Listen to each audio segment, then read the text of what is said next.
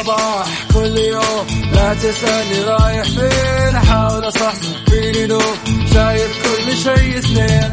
عندي الحل يا محمود، اسمع معنا كافيين، اسمع معنا كافيين على ميكس أف أم كل يوم أربع ساعات متواصلين. طالعين تسليم كافيين، رايحين جايين كافيين، رايقين رايقين كافيين، صاحيين نايمين كافيين. الآن كافيين مع وفاء باوزير ومازن إكرامي على ميكس أف أم. ميكس أف أم هي كلها الميكس.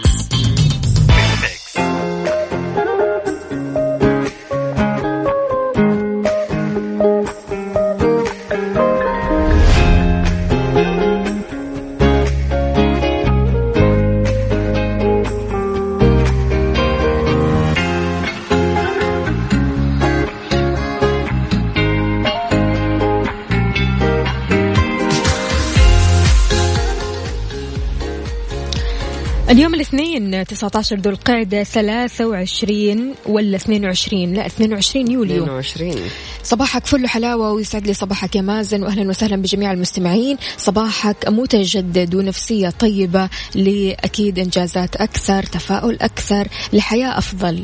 يسعد لي صباحك يا وفاء، واهلا وسهلا فيك وبالساده المستمعين. صباحكم اكيد مليء بالتفاؤل والطاقه، واليوم الاثنين يعني ثاني ايام الاسبوع صحيح، فالمفروض انه ايش خلاص يعني الواحد يبدا يتعود على بقيه الاسبوع بالضبط، يكون سلس. ايوه خلاص ماشي الامور. يعني شوفي امس انا بالنسبه لي دائما يوم الاحد يكون هذا اليوم اللي تعدل فيه يومك او نومك صحيح، آه فيكون الجدول متلخبط. فالاحد غالبا كذا ايش برضه يكون ما هو مضبوط. يوم الاثنين خلاص يبدأ الروتين، اثنين ثلاث خلاص ربع بعدين ويكند بالضبط. يعني خلاص الأسبوع صار بيمشي بسرعة فعلا. والناس ما صارت حتى تحس بالأسبوع، حتى صاروا وسط الأسبوع بيطلعوا يعني يعرفوا كيف ينظموا الوقت. فتنظيمك للوقت أنت يا مازن، هل أنت بتطلع وسط الأسبوع ولا دائما بتطلع مثلا ويكند، ولا ما عندك مشكلة يعني تطلع وسط الأسبوع؟ سؤال جميل، سؤال جميل، وأجاوب عليك بإني أطلع أي وقت أي وقت. أيوة يعني حتى اليوم الساعة اثنين الفجر كنت جالس أمشي في البحر ما شاء الله، فيس ما عندي أوقات معينة. حلو عادي تماما. فبالعكس أنا من الأشخاص اللي حتى وسط الأسبوع أخرج، وأحب إني أخرج، وبالعكس ما أحس إني أخلي الخرجات بس للويكند، رغم إنه الويكند له طعم خاص ولازم صح. يكون له فعالياته الخاصة بالضبط عشان تحس بالتغيير بالضبط. شوف أنا من النوع مثلا اللي أطلع ويعني أنجز وسط الأسبوع تماما، يعني أروح وأجي وسط الأسبوع، أحس إنه وسط الأسبوع عندي وقت. حلو. على قد ما إنه أنا بداوم في الصباح لكن برضو كمان أحس إنه عندي وقت، لكن الويكند أحب أرتاح فيه.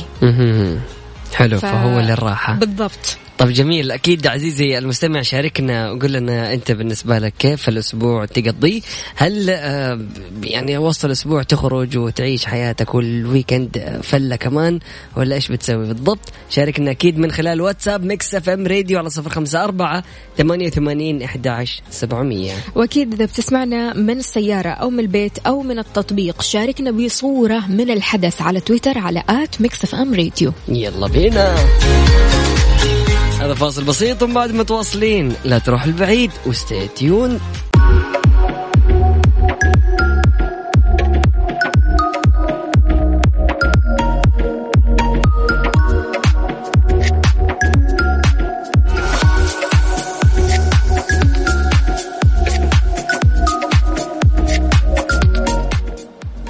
سعد لي صباحكم سمعين الكرام، مرة ثانية معكم أخوكم مازن إكرامي وزميلتي وفاء باوزير. أهلا وسهلا بكم جميعا وصباح الفل عليكم. مستمعينا قد إيش مشاعرنا بتؤثر فينا، قد إيش مشاعرنا بتؤثر على صحتنا، قد إيش مشاعرنا بتؤثر على جمالنا، على شكلنا الخارجي، على هيئتنا الخارجية، على صحتنا البدنية.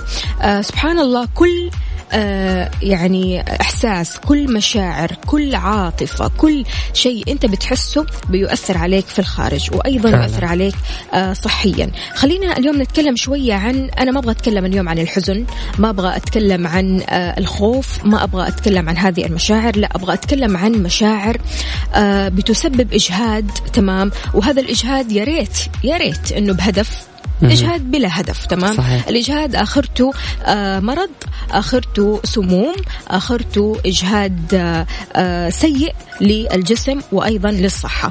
العنصرية سامة سامة عفوا وتعزز خطر الإصابة بأمراض خطيرة وقاتلة. وجدت الأبحاث أن الإساءة أو العنصرية الدائمة لها تأثير سام على الجسم عن طريق تحفيز الالتهاب التورم اللي يسيطر عليه الجهاز المناعي. لك أن تتخيل يا مازن، على الرغم من أن العلماء كانوا يعرفوا بالفعل أن التعرض للعنصرية يمكن أن يزيد خطر الإصابة بالمرض، إلا أنهم ما فهموا السبب. يعني ليش الواحد لما بيكون عنصري مثلا أو متعصب لشيء معين يجيه مرض أو يحس بسموم في جسمه، بس هم مش عارفين إيش السبب ليش. فإيش قالوا؟ اقترحوا العلماء أن الإساءة العنصرية قد تسبب التهاب طويل المدى من خلال التغيرات الجينية اللي بيقودها الإجهاد المستمر. أنت دائما في إجهاد، أنت دائما في صراع، ويا ريت الصراع هذا بينك وبين الأشخاص. أوكي، هو في البداية حيكون بينك وبين الأشخاص، لكن لما ننظر للشيء هذا بعمق، ترى الصراع بينك وبين نفسك.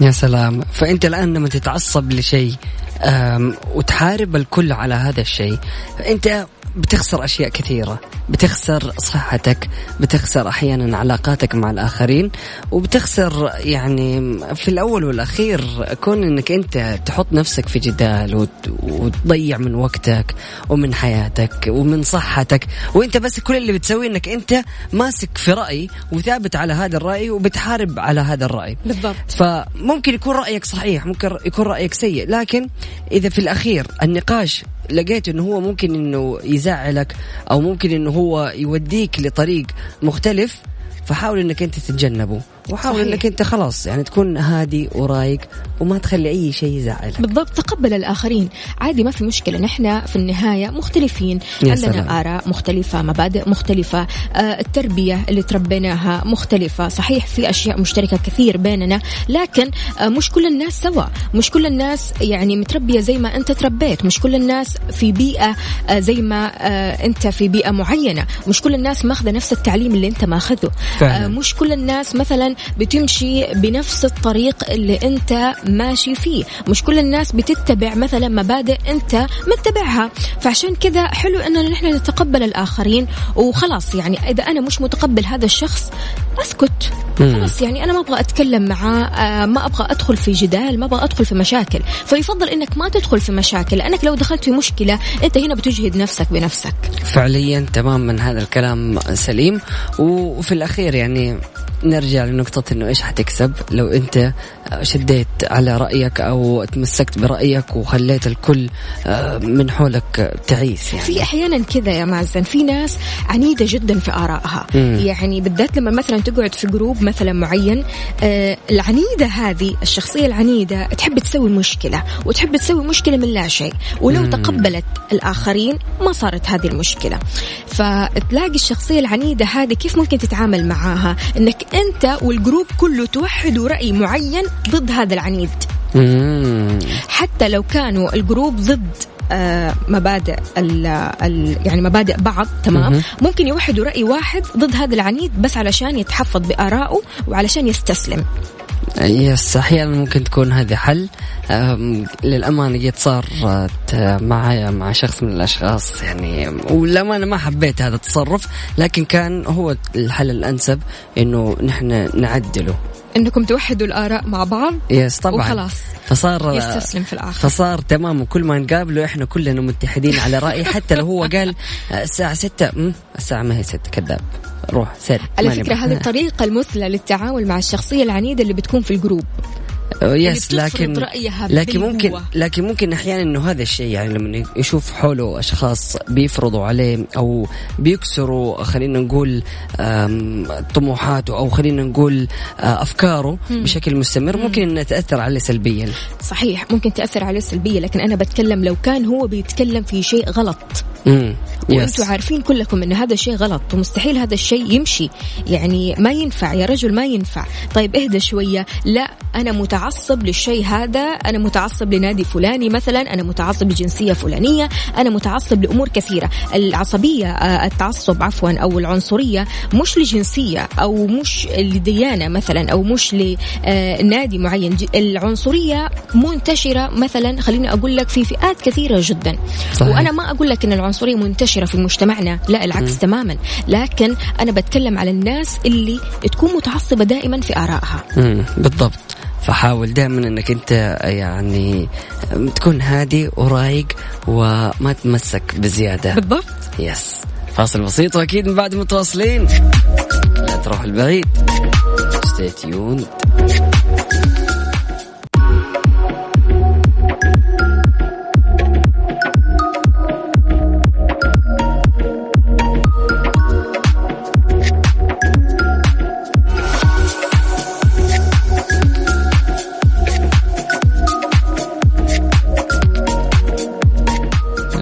متعصبة شوف إلا النساء آه حبايبي وصديقاتي أمي جدتي ها أختي. طيب بس كل واحد حيقول إلا الشيء الفلاني، يعني كل واحد حيقول أنا مني عنصري إلا عند النادي الفلاني إلا متعصبة نقطتين يعني أها عند النساء صراحة. طيب آه للأمانة هذا شيء ما ينفع إنه يكون عندك آه يعني تعصب وتكوني آه عنصرية لهذه الدرجة يا وفاء. مش لهذه الدرجة، قلت يعني شويات. ها قولي لي شويات. طيب عرفي لي مدى الشويات. حبيباتي هذول يعني صديقاتي. أمانة أحيي كل النساء اللي بتسمعنا اليوم، أهلا وسهلا فيكم، يسعد لي صباحكم، صباحكم فل حلاوة. الحاجة الحلوة أن مركز واشنطن للدراسات قالوا أن المحادثات لمدة قصيرة جدا بالنسبة للذكر مع الإناث هذا الشيء له فوائد صحية كبيرة على دماغ الذكر وقد تحميه من التلف المبكر. فشيء حلو أنك أنت تقعد شوية كذا في محادثات مع والدتك مع زوجتك مع أختك مع بنتك، والله العظيم راح تكتسب أمور كثيرة جدا. أول حاجة راح تكتسب فن الاستماع. اها انت تستمع طبعا انك كويس، فن ومهارة الحوار. لا فن انك انت تكون ساكت طول الوقت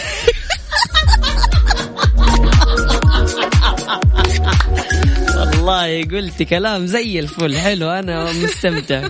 تفضلي. ايوه كمان عارف انه شخصيتك تغيرت وصرت صبور اكثر. طب هذا متى؟ في الشوبينج. حلو حلو. وقت ما تروح على السوبر ماركت، وقت ما تروح مثلا محلات الاثاث محلات حلو. المواعين، هنا تحس نفسك تعمل سيلف كنترول قوي جدا، تتمالك اعصابك. حلو. ونفس الوقت بتحس انه جيبك مشقوق وجالس الفلوس تخرج، والمفروض انت تتعلم الصبر. هنا هنا تتعلم الكرم. الله. هنا تتعلم العطاء. ايش الضحكه هذه؟ انا مش مطمنه لك. لا لاني انا مبسوطه اول مره اسمع كذا، يعني بتوقفي لنا بانصاف ويعني جميل. حلو حلو حبيت. فشي حلو والله انك انت تقعد مع عائلتك بالذات مع اختك او حتى زوجتك بنتك امك اهم حاجه، وتقعد معاهم تتكلم معاهم. صدقني هذا الشيء كلام علمي امانه بيحفز من ادراكك وايضا من ذاكرتك. وانا اشوف كمان مو بس كونك تجلس مع النساء، لا حتى يعني الكلام مع الاطفال مع كبار السن، كل فتره نوع وكل فتره جدد. هذا التغيير وهذا التجديد راح تحس به. ولما تكون جالس مع شخص أعطيه له وقته الكامل. صح. جالس مع طفل حاول أنك أنت تلعب معه وتجاريه وتفكر بتفكيره وتحاول تنسى شوية العالم وتعيش اللحظة اللي أنت عايشها. صحيح. حتى لما تكون مع كبار في السن حاول أنك أنت برضو نفس الوقت تجاريهم، تشوف كيف تفكيرهم، تعرف إيش الشيء اللي هم عايشينه وتاخذ الخلاصة منهم وتعيش إحساسهم. هذول بالنسبة لي طبقة الحكم العلماء يلا. يعني أستفيد منهم وأستفيد من تجاربهم في حياتهم كلها. أمانة كبار السن أنا لما أقعد معاهم أحس أني محظوظة، أحس أنهم فعلا نعمة في حياتي. كبار السن بستفيد منهم كثير يا مازن، بستفيد من حكاويهم، بستفيد من قصصهم، بستفيد من تجاربهم.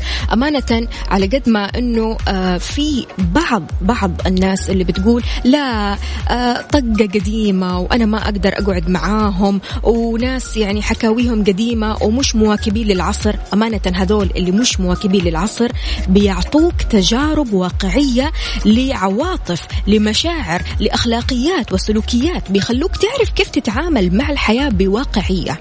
جميل جدا، كلام جميل، وأكيد آه هذا الكلام ينطبق على آه كلام الوالدين. صحيح. يعني بنفس الوقت بنسمع نصائحهم، بنسمع آه كلامهم، وأحيانا ما يعجبنا لكن فكر بمنظورهم وشوف ال... يعني دائما حط نفسك مكانه.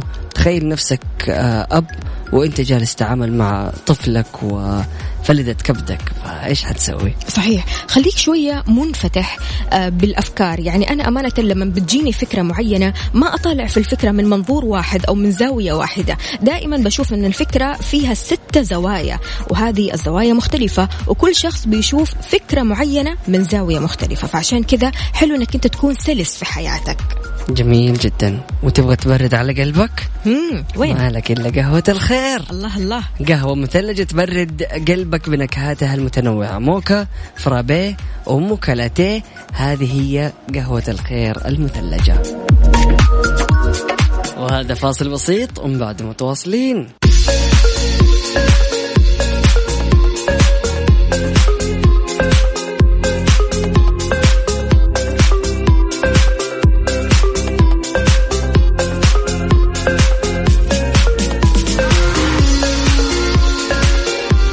سعد لي صباحكم سمعنا كرام، مرة ثانية معكم أخوكم مازن إكرامي وزميلتي وفاء باوزير. نقرأ رسائلكم. كأنك كذا غلط في اسمي. كأني. طيب نقرأ رسائلكم وتواصلكم. غالي أهلا وسهلا فيك، تقول لي يسعد صباحكم مازن وفاء وجميع المستمعين. الويكند حقي عبارة عن جلسة في البيت مع القهوة والمسلسلات. الله. هذا كان بالنسبة لي موضوعنا الأول. مم. بعد كذا عندنا مين؟ صباح السعادة يا أحلى مذيعين في الكون، مازن الحلو وفاء المميزة، يسعد صباحكم بكل خير يا رب. يا أحلى مستمعين إذاعة ميكس أف أم، ربي يسعدكم يا رب مثل ما تسعدونا. بصبح على على المنصري وعلى علي الفيصل وعلى جميع معشقين أو عشاق إذاعة ميكس أف أم. أهلا وسهلا يا أهلا وسهلا يا صفية.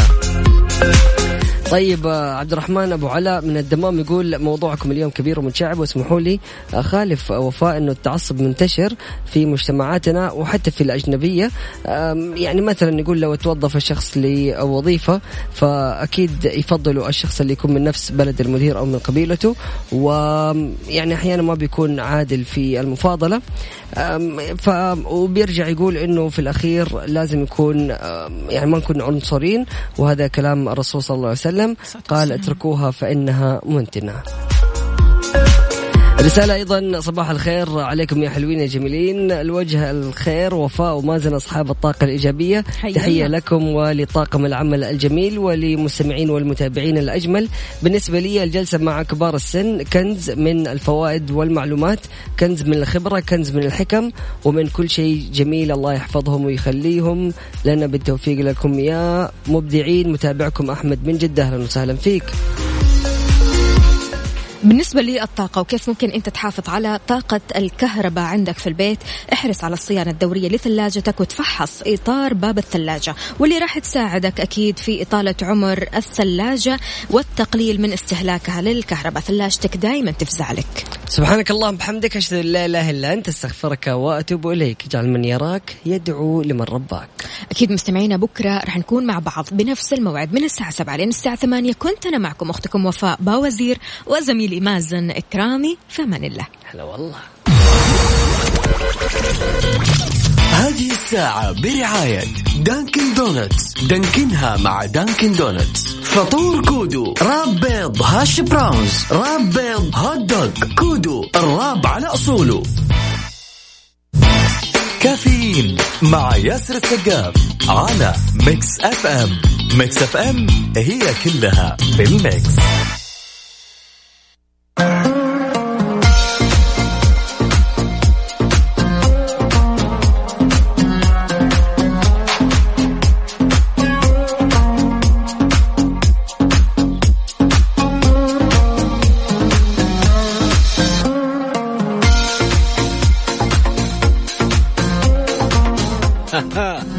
أشهر الأكلات المكسيكية الآن هتنزل لك على الطاولة حبيبي وانت بتسوق. اليوم مختار لكم ثلاثة من أشهر وأطيب الأكلات المكسيكية في هذا الصباح الجميل. يسعد لي صباحك يا حلو، يسعد لي الضحكة الحلوة والوجه الحلو والشكل الحلو والرزة الحلو مقفل الياقة وما الله إيش هذا كله إيش.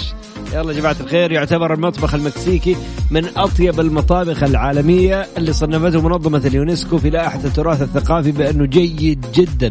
تأثر بعدة حضارات أبرزها حضارة المايا والآزتك والحضارة الأوروبية مع بعض، خلطة مزيجة رهيبة خصوصا بعد الاحتلال الإسباني. يشتهر طبعا المطبخ المكسيكي بنكهاته الرائعة، استعماله لمختلف الأعشاب والبهارات خاصة الفلفل الحار. ومن أهم المكونات اللي نذكرها في المطبخ المكسيكي الذرة والفاصوليا، بالإضافة إلى عدد كبير من الخضروات والفواكه واللحوم والأسماك الطازجة. أكل لذيذ. تتنوع الأطباق الرئيسية المكسيكية بتنوع المناطق الجغرافية، صح، حيث أن أطباق المناطق الشمالية تعتمد بشكل أساسي على اللحوم الحمراء وخاصة لحم البقر والأغنام أيضا. أما أطباق المناطق الجنوبية في المكسيك تتميز بكثرة التوابل وخضروات واستعمال لحوم الدواجن، فيما تختص المناطق المكسيكية الأخرى المطلة على المحيط بالمأكولات البحرية. اليوم ثلاثة من أشهر وأطيب الأكلات المكسيكية. عالم الطباخين. كافيين مع ياسر السقاف على ميكس أف أم. ميكس أف أم هي كلها بالميكس. كافيين مع ياسر السقاف على ميكس أف أم. ميكس أف أم هي كلها بالميكس.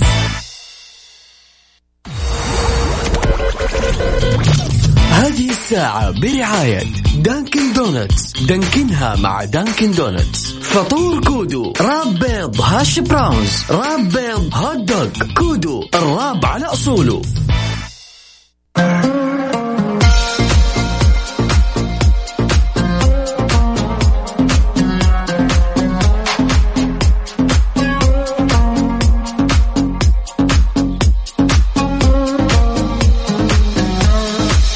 يا مرحبا هلا وسهلا فيكم من جديد.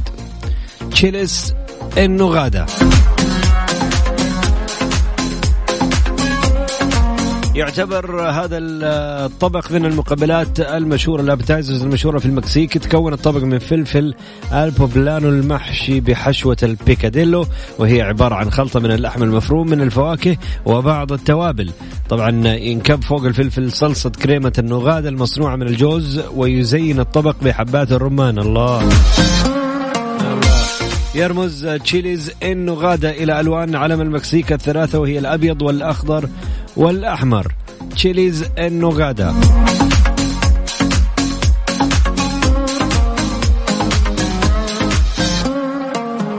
أول صفقاتنا الرسمية مع أكلات المكسيك مع تشيليز النغادة. إيش عندنا كمان يا جماعة؟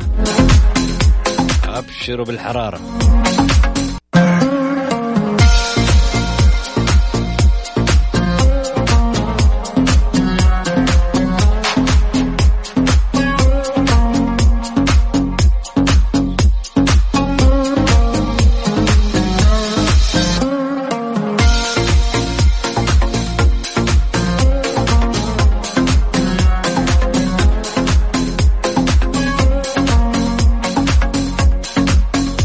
اوكي خلصنا يا جماعة الخير من تشيليز النغادة.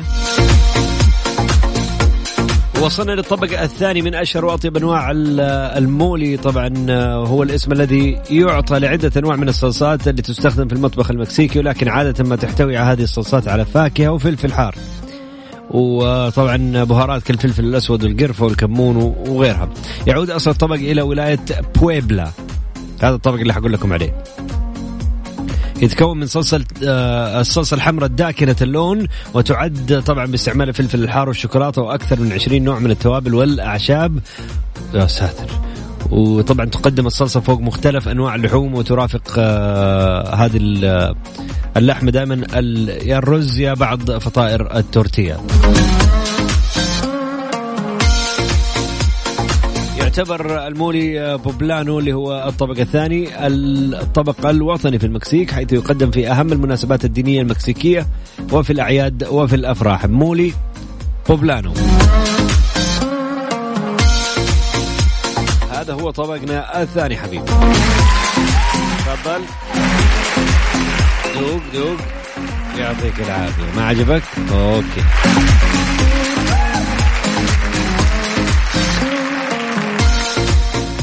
يلا بعد الفاصل نكمل نديكم الطبق الثالث، وبعدها ندخل في الساعة الثانية على طول.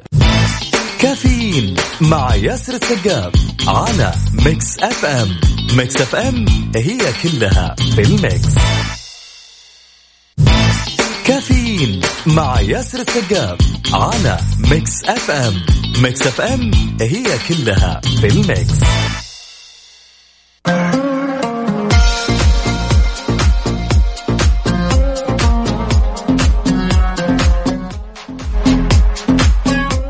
شوروز من الحلويات المكسيكية الأكثر شعبية في العالم، وليس فقط في المكسيك. تتكون من عجين معد من الزبدة والموية والطحين والبيض. يتم قلي أصابع العجين في زيت ساخن حتى تصبح ذهبية اللون، ومن ثم يتم تغطيتها بالسكر وغمسها في النوتيلا الساخن. الله.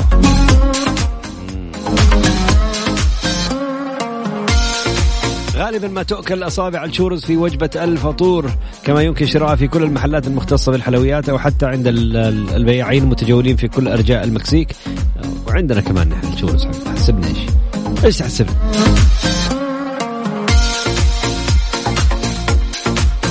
وهذا هو الطبق الثالث الأشهر في المكسيك. ثلاثة من أشهر وأطيب الأكلات المكسيكية المعروفة. شوروز. في ناس بترسلي على الواتساب تقول لي حرام عليك، خيل الصباع هذا مقرمش محشي نوتيلا ومن فوق شوية كده مرشوش عليه. الله.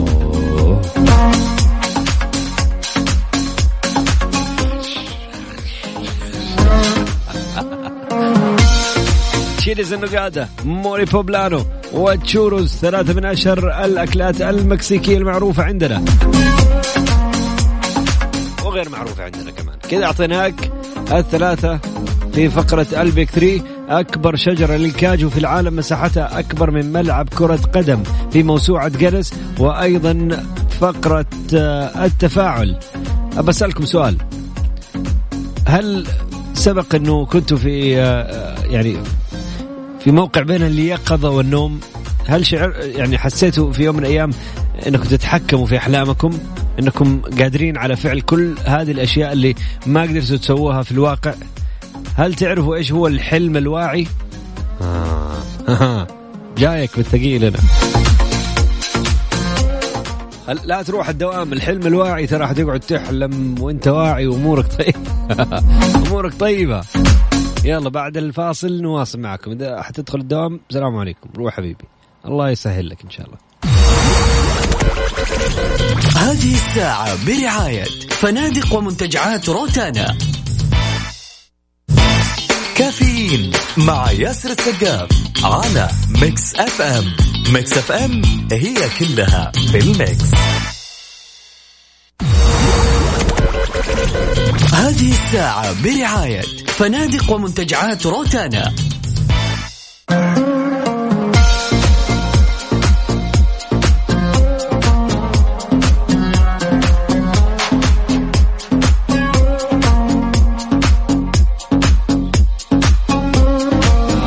هل تصدق أنه حلمك ممكن يساعدك على تحسين نظام حياتك، على تحسين صحتك، تغيير عاداتك الخاطئة؟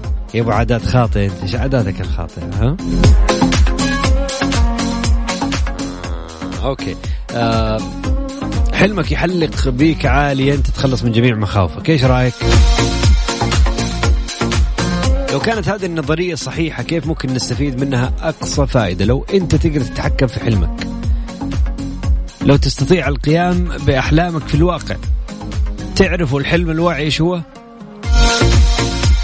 في دراسة جديدة تثبت أنه ممكن نحن نختار أحلامنا التحكم فيها أيضا، يكون لذلك تأثير حقيقي على الواقع، وهذا ما يسمى علميا بالحلم الواعي. هذه الدراسة نشرتها صحيفة الديلي ميل البريطانية مؤخرا، وعرفت الحلم الواعي بأنه فن تشكيل الأحلام والتحكم فيها. خلصت الدراسات أظن. يمارسوا أساليب تدريب حديثة للدماغ. يقول لك تشير الصحيفة لأنه رغم غرابة هذا الأمر فإنه يدعم علم الأعصاب في أحد جوانبه، ويقول لك أنه لدى الحلم الواعي قدرة على تحسين صحتنا النفسية الجسدية، آه، تجاوز الصدمات، المخاوف المختلفة، الأمور العاطفية، بالإضافة إلى الحد من سلوكيات الإدمان وتحسين مهارات الحياة عموما. إيش هو يا ترى هذا الحلم الواعي؟ كيف نقدر نختار أحلامنا؟ كيف هذه الأحلام ممكن تأثر على واقعنا؟ كيف ممكن نستفيد من التدريب هذا على أنه ندرب أعصابنا ونحقق الأثر المرجو من هذا التدريب؟ لأي مدى ممكن تساعدنا الأحلام الواعية لتحسين حياتنا؟ كل هذا في هذه الساعة. قد سمعت عن الحلم الواعي؟ كافيين مع ياسر السقاف على ميكس أف أم. ميكس أف أم هي كلها في الميكس. هذه الساعة برعاية فنادق ومنتجعات روتانا. هذه الساعة برعاية فنادق ومنتجعات روتانا.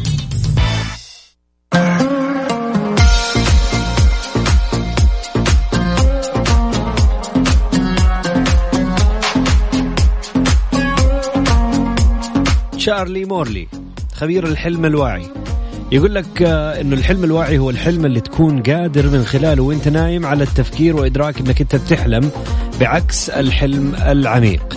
يقول لك على الرغم من أنه الشخص يكون غير واعي حينها، فإن جزءا من الدماغ يكون تم تنشيطه فعلا، ويكون كافي لجعل النائم قادرا على اختيار الحلم والتحكم فيه. ويقول مورلي أنه الدماغ البشري يعتبر أهم وأقوى مولد افتراضي للخيال في الوجود، عشان كده يقول لك يبدو كل ما نفعله في الحلم الواعي حقيقة تماما كما لو كنا مستيقظين، يعني كأنك صاحي.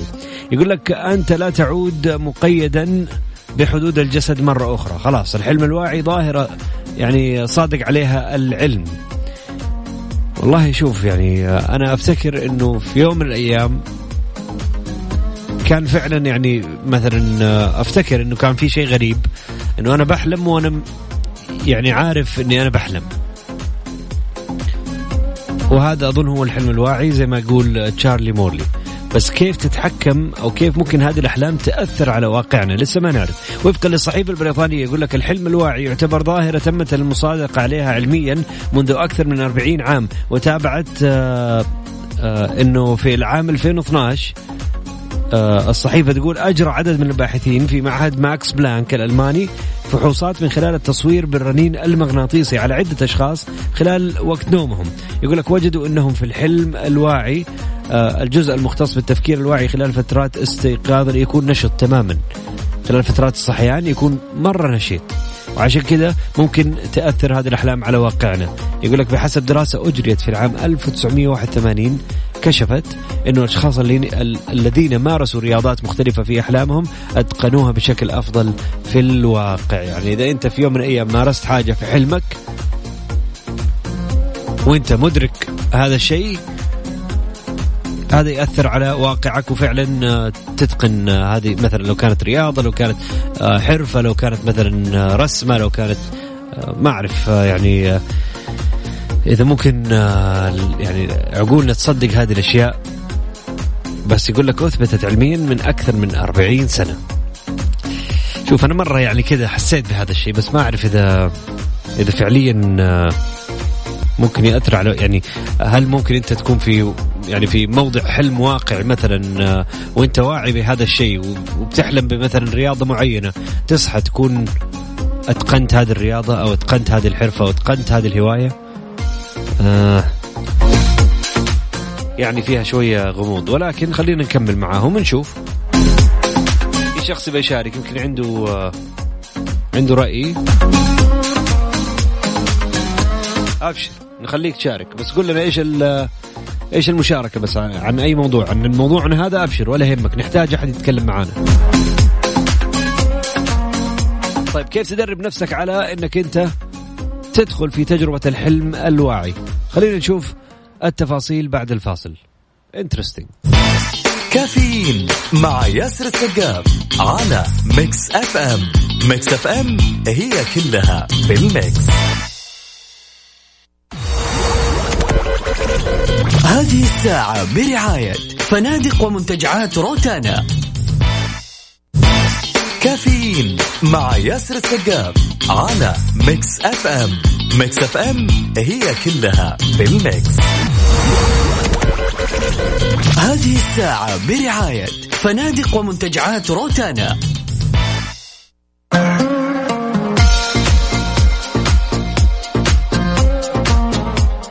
يقول لك في دراسة حديثة أجرتها جامعة ألمانية عن الحلم الواعي، يقول إنه أشارت إلى إنه الحلم الواعي لديه قدرة عجيبة على الرياضيين تحديدا اللي يستخدموه كأسلوب تدريب. يقول لك ممكن يعتبر يعتبروه محاكاة مثالية للعالم الواقعي. أوضحت الدراسة أن هذه الإمكانات سببها أن نظامها العصبي نظامنا العصبي إحنا كبشر لا يفرق بين خبرات الوعي وخبرات الحلم الواضح أو الحلم الواعي. ويعلق مورلي يقول على الدراسة أنه تداعيات هذا الأمر هائلة للغاية بإمكاننا أن نغير حياتنا أثناء النوم. دراسة أجريت في العام ألف وتسعمائة وواحد وثمانين كشفت أن الأشخاص الذين مارسوا رياضات مختلفة في أحلامهم الواعية أتقنوها بشكل أفضل في الواقع. تخيل من حلم واحد يعطيك خبرة سنين في رياضة معينة مثلا. الحلم الواعي يعتبر ظاهرة تمت المصادقة عليه علميا من أكثر من أربعين سنة. يقول لك أنه نحن نختار أحلامنا ونتحكم فيها أيضا ويكون لها تأثير حقيقي على الواقع حقنا، وهذا هو الحلم الواعي. فن تشكيل الأحلام والتحكم فيها، نمارس أساليب تدريب معينة للدماغ، ويعني نحسن صحتنا النفسية والجسدية ورياضتنا، ونتجاوز صدمات ومخاوف مختلفة وأمور عاطفية، بالإضافة لحد من سلوكيات الإدمان، تحسين مهارات الحياة.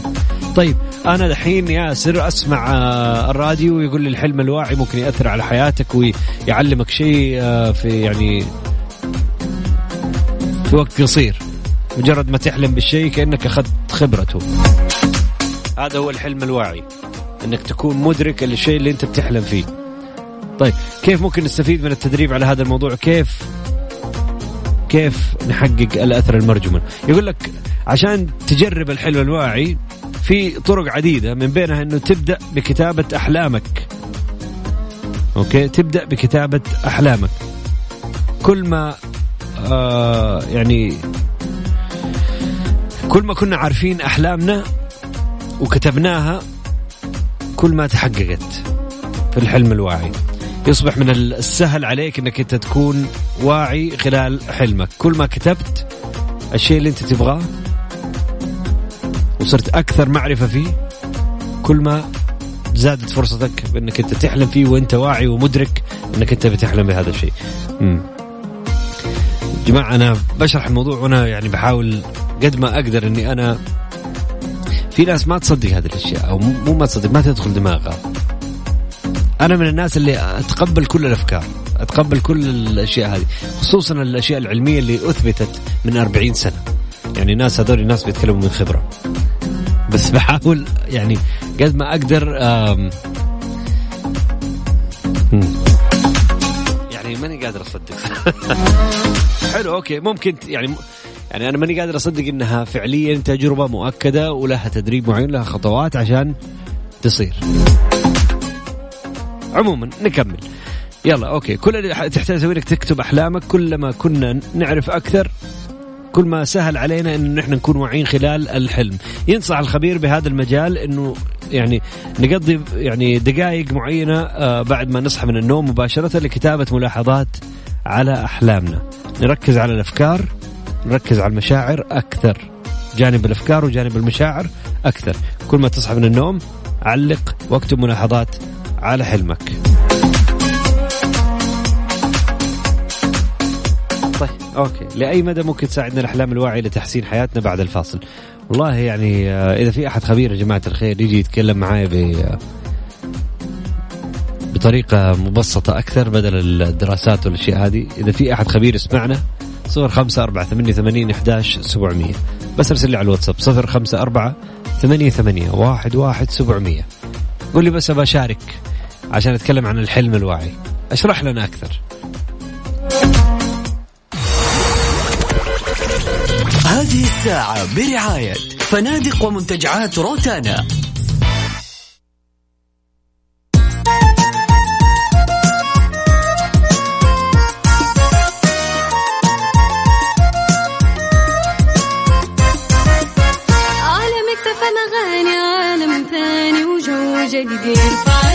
أجمل كلام وأجمل معاني ما برمجنا راح تلقى فلة ملها على ميكس أف أم أغاني عالم ثاني وجو جديد يرفع الموج. أجمل كلام وأجمل معاني ما برمجنا راح تلقى فلة ملها على ميكس أف أم، تلقى كل جديد وقت الزحمة حتكون سعيد، معلومة مهمة مرة تفيد ما في أجمل منها بالتأكيد. ميكس أف أم. تحية الخاص يعني لأبو سمرة حبيبي، أمس سهرنا أنا أبو سمرة ويعني خرجنا متعادلين، بس ما في مشكلة أبو سمرة تستاهل أنت، لك خويك يعني كنا بنمرمشو نمرمشو.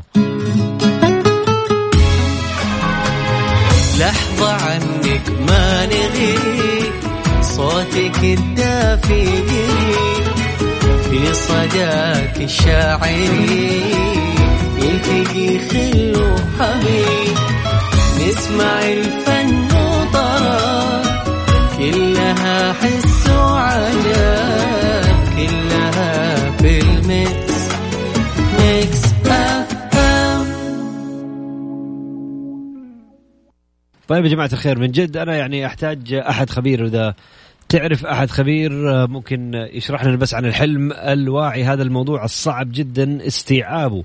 يعني تخيل أنت في يوم من الأيام يقول لك أكتب أحلامك اللي أنت بتحلم فيها، وفي يوم من الأيام فعليا تحقق هذا الشيء في الحلم ويصبح واقع أول ما تصحى من النوم، شيء ولا في الخيال. سبحان الله، يعني يقول لك هذا علم يلعب في الأعصاب، كل الأمور هذه كلها جدا تتعلق بالأعصاب في الدماغ. إذا في أحد خبير تكفى تعال اشرح لنا يا حبيبي القلب، نحتاجك. بعد الفاصل نسمع أغنية جميلة ونرجع من جديد في كافين. هلا وسهلا. صباح الخير، هلا ياسر. أنا السبت ما أدري أي يوم، أعتقد الجمعة حلمت فيك، واحد حبيته والثاني لا لا. أنت بتعلم من جد يعني، هذا لا هو حلم واقعي ولا شيء حبيبي.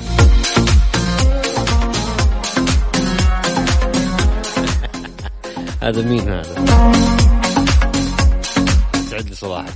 طيب جميل جدا، بس اكتب لي اسمك بس، تحياتي لك. طيب حناخذ مداخلة من شخص يقول عنده تجارب كثيرة جدا، وأيضا في مسج يقول موضوع شيق جدا، كنت أطبق بدون وعي للخطوات، كل اللي أعرفه إنها موهبة تفقدها إذا أخذت الحياة على محمل الجد. شموخ الرفاعي، شكرا لك يا شموخ. ناخذ اتصال نقول له السلام عليكم. وعليكم السلام يا مرحبا، هلا وسهلا فيك، معك ثلاث دقائق تشرح لنا أكثر وتحكينا أكثر. أهلا وسهلا فيك، عرفني باسمك أول شيء. حسن الكويتي من الشرقية. ونعم فيك حسن، تفضل حسن. كلام حلو. أه بخصوص الحلم الواعي، هو طريقة أنا جربتها قريت عنها قبل كذا وكنت أبدا مش مقتنع بالموضوع، يعني زي موضوع إني أتحكم بالحلم كذا بالضبط. ايه؟ لما بحثت وحاولت إني أشيل من رأسي أبدا فكرة إني أعيش الفكرة أنه لا مستحيل ومش ممكن وما يصير. أوكي. آه بديت أحاول أني أدخل في الموضوع. أوكي. لما دخلت في الموضوع اكتشفت طرق عدة كيف توصل إلى الحلم الواعي، أي واحد يقدر يمارس الموضوع آه بطريقة سهلة جدا، آه لكن يشيل الخوف ويشيل عدم اليقين من رأسه ويبتدي مباشرة يعيش أحلى أيام حياته. جميل. الحلم الواعي، الحلم الواعي هو عبارة عن آه أو بوابة الحلم الواعي خلينا نقول الجاثوم. في ناس تخاف من الجاثوم صح. وتفتكر الجاثوم جن، وفي ناس تفتكره أحد يعني جالس عليك أو شيء جالس عليك وما أنت قادر تقول. كل هذا الكلام مش صحيح. فكرة الحلم الواعي هي عبارة عن آه نوم الجسم بشكل كامل ووعي الدماغ. كيف يكون الموضوع بالطريقة هذه؟ يكون الجسم في حالة من التعب. أوكي. آه إشارات من المخ تجي أن الوضعية وضعية نوم، لكن يرسل إشارة إلى الجسم أن الآن أنت في حالة نوم، لكن هو لسه ما بعد ينام، يكون فيه جزء بسيط من الدماغ ما نام، ومن الجزء البسيط هذا تقدر تدخل في حالة الحلم وتتحكم بالحلم. أنا كنت الحمد لله الفترة اللي طافت كنت أسوي سيناريو سيناريو معين قبل النوم وأدخل أطبق السيناريو في النوم. يا رجل، يعني وصلت إلى المرحلة، نعم والله وصلت إلى مرحلة متقدمة جدا في الموضوع. يعني أنا جربت جربت إني أتنفس تحت تحت البحر مثلا، جربت إني أطير، جربت إني أدخل زي كاسبر ما بين الجدران، وكل هذه أنا جهزتها قبل لا أبتدي في موضوع الحلم. آه. يكون سيناريو أنا جهزته وطبقه.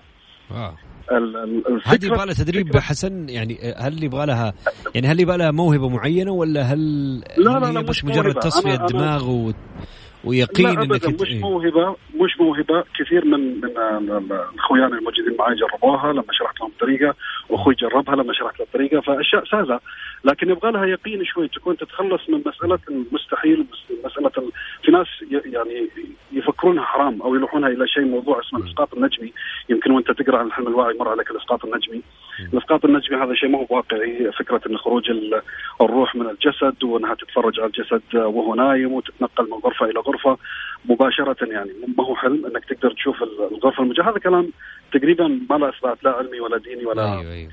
ولا من السوالف هذه. لكن موضوع الحلم الواعي لا، شيء جميل جدا، هي فكرتها بسيطة.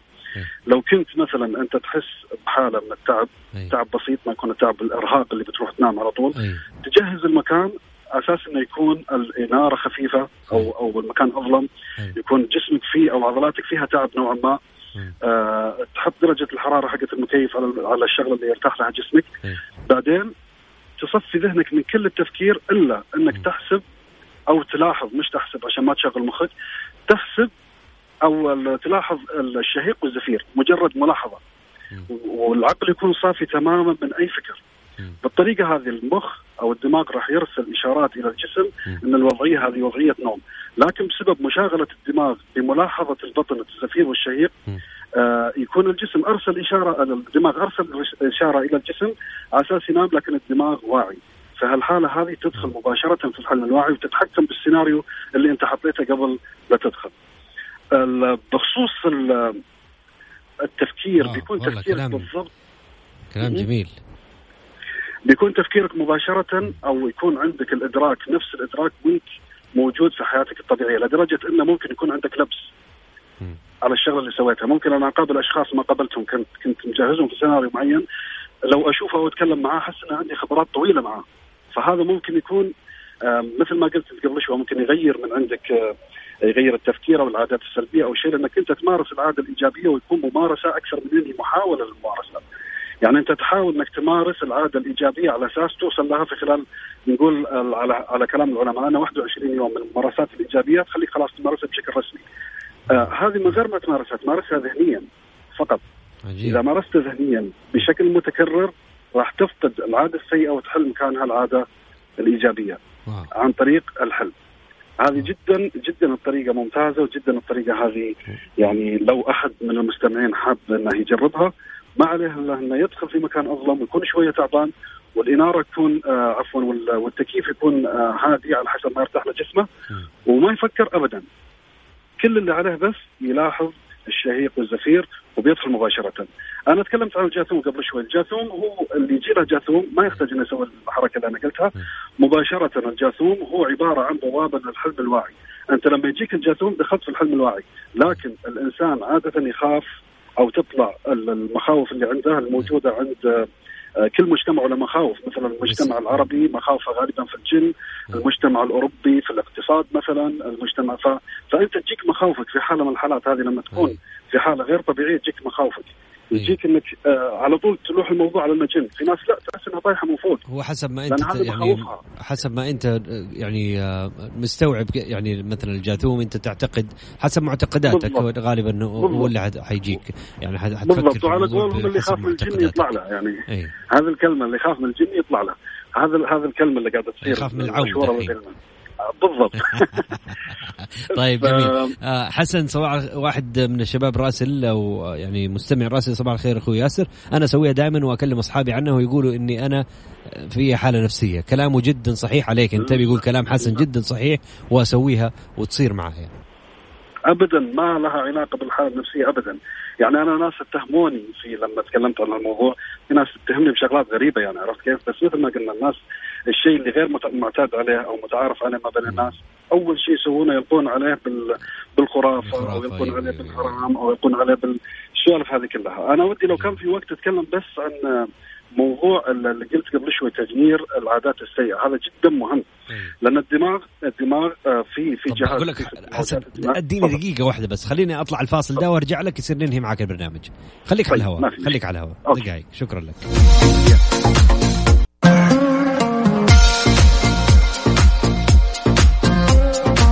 تفضل حسن، معانا دقيقة وبس. أهلا وسهلا. تفضل عشان نختم طيب. البرنامج عندنا نشرة أخبار الساعة عشرة بالضبط، فعندنا دقيقة بالضبط. تفضل. إن شاء الله. بخصوص بخصوص الحلم الواعي، في موجات موجودة في الدماغ يقيسونها بجهاز اسمه إي إي جي، جهاز قياس موجات الدماغ. هذا الجهاز وجد أن في موجات اللي يسمى ثيتا وسمها بيتا وألفا وجاما. من ضمن الموجات هذه موجات ثيتا، هذه تكون ينشط فيها الدماغ في الحال اللي تكون ما بين اليقظة وما بين النوم، غالبا تكون ناشطة في هالوقت. وهذه الموجة في نفس الوقت موجة تعتبر للتأمل، إذا كان الإنسان متأمل ويقدر يوصل بتفكير عميق جدا ويقدر يوصل إلى حلول لمشاكل كثيرة جدا. آه اللي ما يقدر يتأمل يقدر يسويها آه في حالة الحلم الواعي، فثيتا آه تكون نشطة جدا وممكن يوصل فيها إلى حلول آه كبيرة جدا لأشياء معضلات تعتبر. من ضمنها يعتقد أن سير إسحاق نيوتن لما اكتشف لما سقطت عليها اللي هي التفاحة كان هو في وضع ثيتا وكان ما بين النوم واليقظة وفكر في موضوع جاذبية. جميل جدا، شكرا أخوي حسن. أنا حخصص بكرة كمان نص ساعة حكلمك فيها ونتكلم أكثر عن الموضوع إن شاء الله بكرة صباحا، وبإذن الله حنستضيف أيضا متخصص معاك ونشوف ونبحر في الموضوع. شكرا لك، يومك سعيد أستاذ حسن. شكرا شكرا على المعلومات الكثيرة، يعطيك ألف عافية. ما ننحرم إن شاء الله، مع السلامة. حسن الكويتي شكرا لك، مع السلامة. مستمعينا شكرا لكم، هذه نشرة الأخبار.